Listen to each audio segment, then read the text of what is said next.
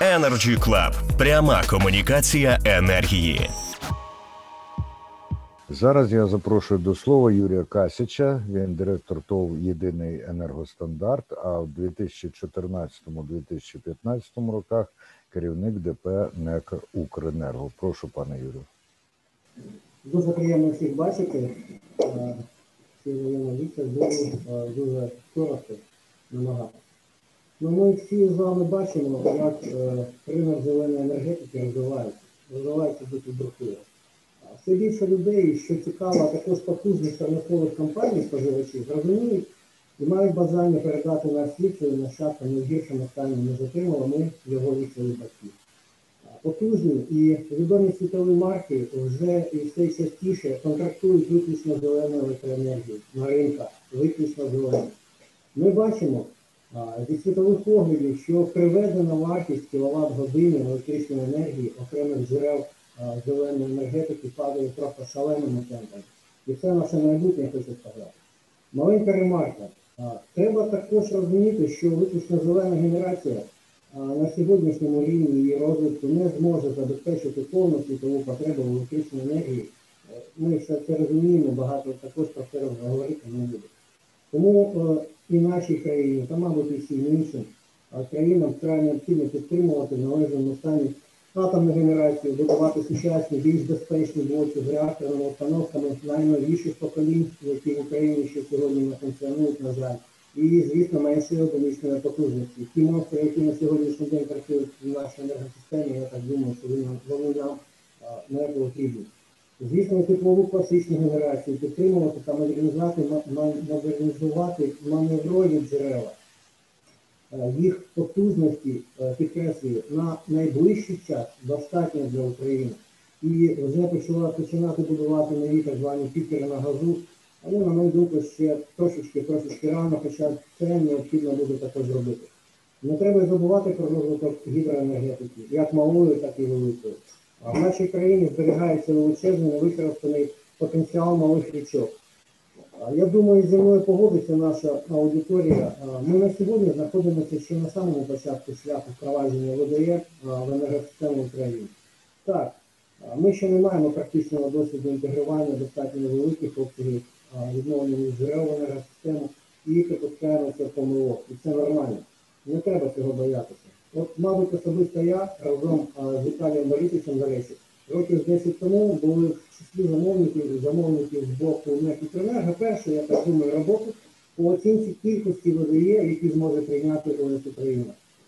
Я так вже розумію, що в той час не помилялися. Ми невірно ставили питання. Треба було не робити аналіз скільки, якого виду ВДЕ зможе прийняти ОС Україну, а треба було ставити питання наступним чином. А що треба зробити, які технічні організаційні заходи прийняти, щоб безболісно інтегрувати весь можливий для нашої країни обсяг ВДЕ? Оце було вірно поставлене питання. Я так думаю, що ми його ще поставимо і дамо на нього відповідь. На сьогодні в Україні правильно необхідна зміна, про це також сказав Італій Баритич, як економічної, так і технологічної моделі роботи ВДЕ в складі ОС України. І це дуже важливо. Економічна модель, перш за все, повинна бути дружелюбною до технологічних особливостей роботи України, а не навпаки, як сталося сьогодні. Коли я вже про це і писав, і говорив, коли технологи вже не знають, як керувати існуючими, як інтегрувати нові відновлені джерела в сучасний ринок електричної енергії за старою економічною моделлю роботи ВДЕ. Те, що необхідно сьогодні в Україні, воно вже практично існує в світі. Багато розвинених країн світу вже пройшли той шлях інтеграції великих обсягів ВДЕ в енергетику країни. Просто треба залучати, я так думаю, пропоную дійсно провідні світові організації до консалтингу, наприклад, теж Міжнародне енергетичне агентство та інші. А так буде менше ризиків, якщо ми будемо залучати такі організації, менше ризиків отримати знову таки перекошено в той чи інший, скажу так, колись в дужках впливовий бік технологічне рішення. Основний шлях на ринок відновленої енергетики, звісно, повинен пролягати через проведення державних аукціонів на підтримку розвитку ВДЕ. Діючих і дієвих механізмів підтримки в світі на сьогоднішній день багато. Коротко про системи накопичення енергії. На мою думку, СНЕ не повинні, повинні бути, перш за все, використано в рамках гібридних проєктів систем виробництва ДБЄ, а не в якості автономних проєктів, які потребують додаткових витрат на підтримку через встановлення, наприклад, окремих виплат. Не треба розглядати також СМЄ, я маю на увазі енергетичну, лише як надшвидкий резерв. Вони можуть працювати в будь-якому якісно прописаному технологічному алгоритму роботи енергосистеми. Головне, щоб цей алгоритм, чи то технічні вимоги до його роботи, розробляв дійсно фахівець.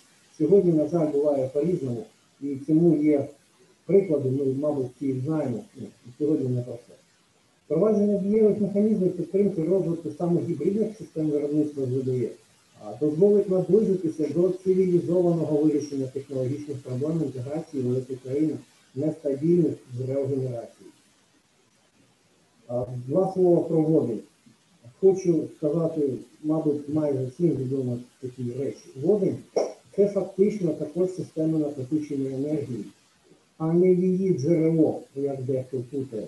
Тому я хочу бути впевненим і сказати свою думку, що буде і атом, буде і газ, ще років двадцять-тридцять, мабуть, так точно, і, звісно, будуть ВДЕ.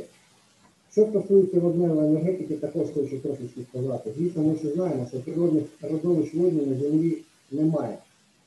Є два способи отримати воду в промислових масштабах. Або шляхом електролізу, розкласти воду на водень і кисень, але це вимагає, нагадую, також енергії, яка свідомо перевищує ту, що потім буде виділятися при спалюванні водні і перетворенні його знову в воду. КПД всього цього процесу складає близько п'ятдесят відсотків. Або другий метод – це з природного газу за допомогою каталізаторів і знову ж таку витрат енергії. Електролітичний водень – це не паливо, це акумулятор енергії, накопичувач, отриманий з іншого джерела.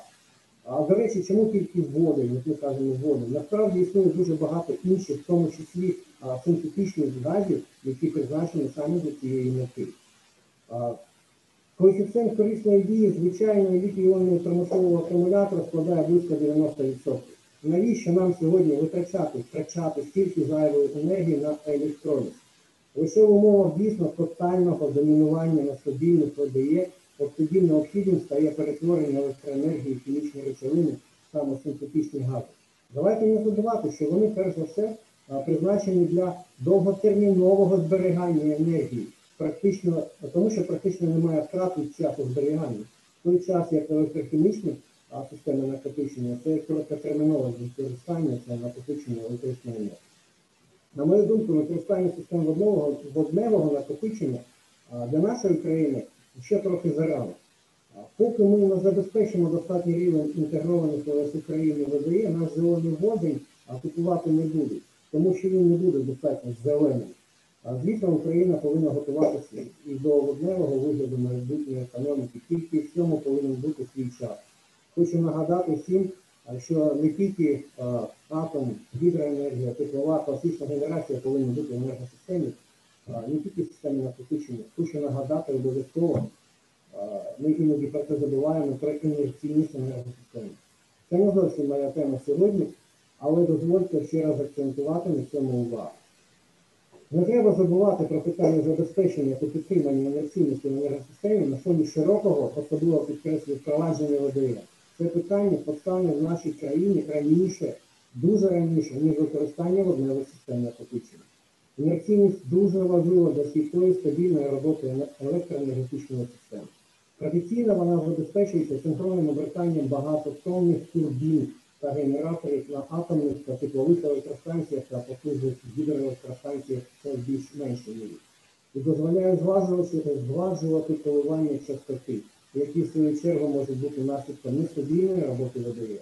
З ростом виробництва з ВДЕ асинхронних генераторів з невеликою масою та відповідно невеликим моментом інерції частка теплової, будемо так казати, важкої генерації в енергосистемі знижується. У зв'язку з цим знижується інерційність. В енергосистемі з низькою інерційністю швидкість змінюють частоти набагато вище, і це може викликати серйозні проблеми, якщо не приділяти цьому належної уваги в тому числі. Без наявності сучасних пристроїв підтриманої інерційності системному оператору доведеться беззаперечно відключати генерацію з ВДЕ і збільшувати виробництво електроенергії на традиційних класичних станціях. отримати на чітку та точну відповідь на питання, а яка саме конфігурація системи виробництва злодає системи накопичення, системи підтримання інерційності, а може замінити традиційні набір електростанцій без втрати надійності, стабільності та стійкості, швидку відповідь ми не отримаємо. Точна відповідь не може бути надана, використовуючи глобальний досвід чи якісь середні підхід.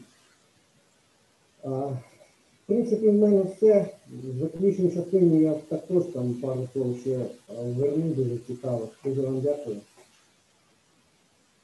Дякую, пане Юрію, зокрема, і за те, що ви приділили увагу тим аспектам, які досі в нашому обговоренні лунали побіжно. Energy Podcasts про енергетику в Україні та світі. Актуальні новини, думки провідних гравців ринку, коментарі експертів. Energy Podcasts.